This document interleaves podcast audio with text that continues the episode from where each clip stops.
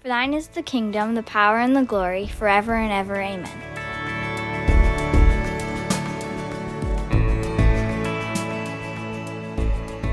Other night, Raina and I were watching a episode of a kind of a documentary TV series on Germans' invasion of Norway. And this, uh, as it was going on, this episode was going on, you could feel that uh, that things were building in in this episode, and uh, the tension was building in it, and, and Raina can't handle too much of that. And if it builds too much, she'll ask me to uh, turn, you know, mute the sound, and she might even cover her face. Now, before you kind of judge her, you have to know that I'm not too far behind her. Uh, I have been known to to grab the remote and skip through a suspenseful scene because I just can't handle the suspense suspense in it. But um, uh, but anytime you watch something like this, what I do find is that there's this building, right? There's this building of the suspense until it finally happens. Well, we, here we are. We are in the last chapter of Matthew, and we are at the last few verses of Matthew. And one would think that what we've experienced prior to coming to this place, where we, uh, we see the, the arrest of Jesus, we see the trial of Jesus, we see the crucifixion of Jesus, the death of Jesus, uh, him buried in a tomb, and the resurrection of Jesus. You think that that is kind of the, that's it. That's where we finally come to the conclusion, and, uh, and things, you know, the, the, the, the screen goes dim, and that is all.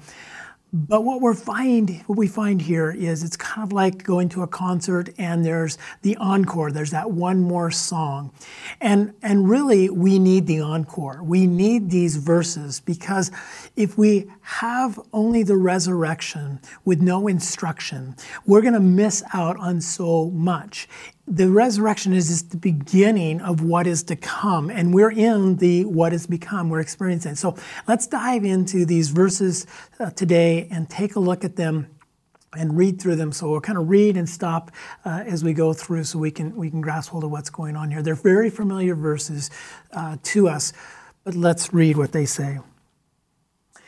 In verse 16, chapter 28, then the 11 disciples left for Galilee, going to the mountain where Jesus had told them to go. When they saw him, they worshiped him, but some of them doubted.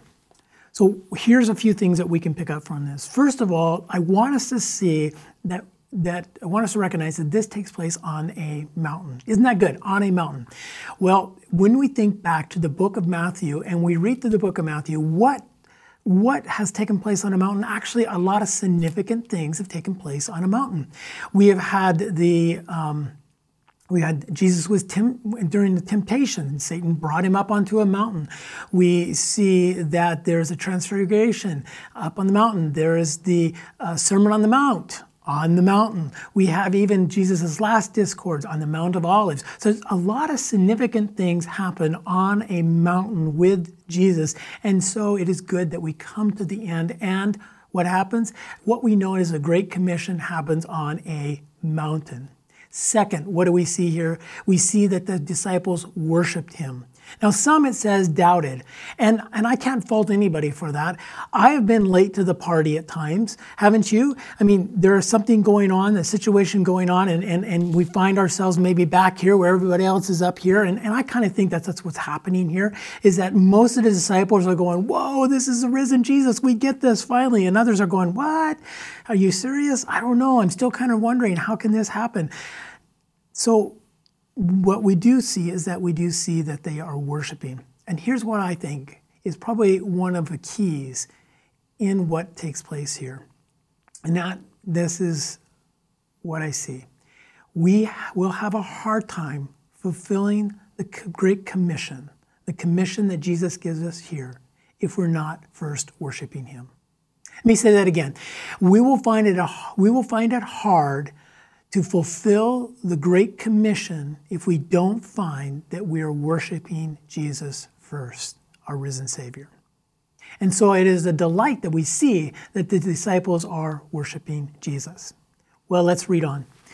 Now Jesus speaks, and he says to the disciples, I've, I have been given all authority in heaven and on earth. Therefore, go, make disciples of all nations, baptizing them in the name of the Father, the Son, and the Holy Spirit, teaching them to obey that all I have commanded you.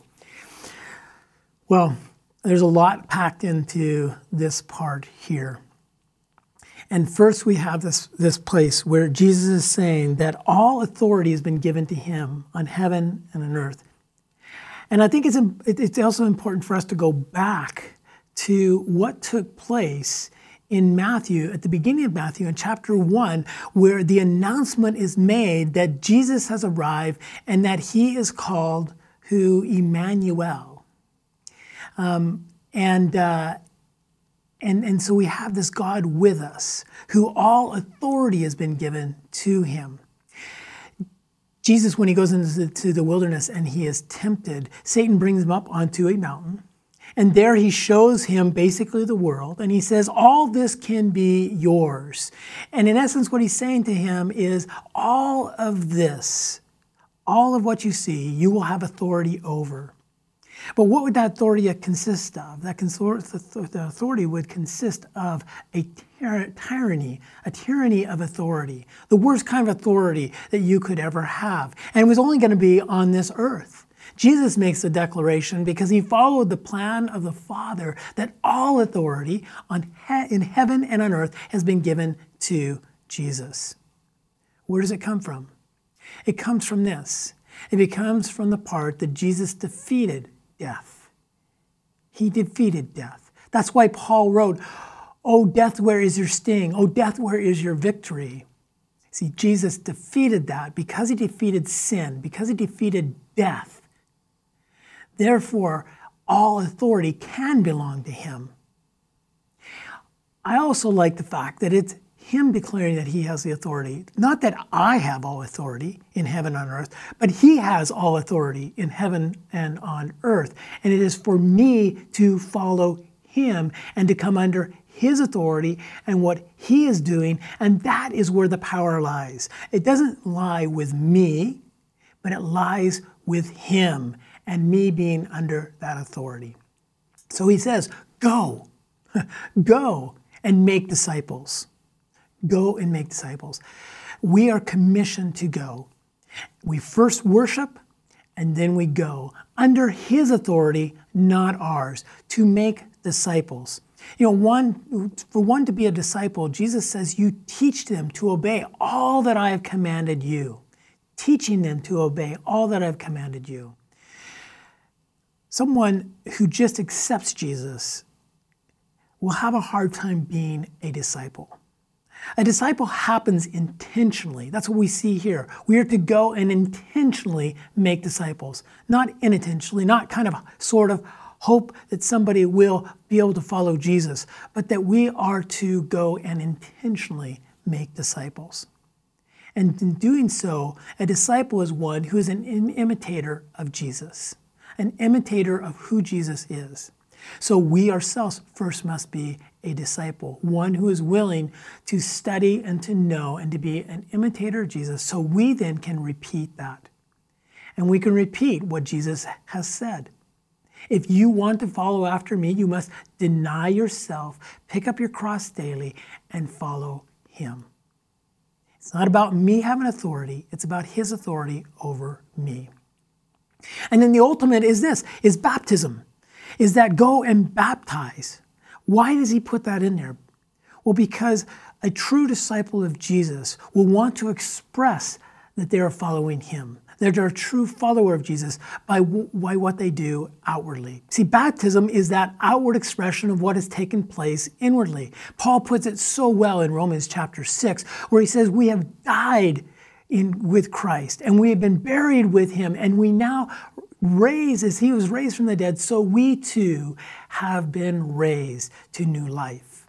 So, baptism is a great example of that death in Christ as Christ died, and the risen Christ as we rise from the water, so we too uh, have risen to new life.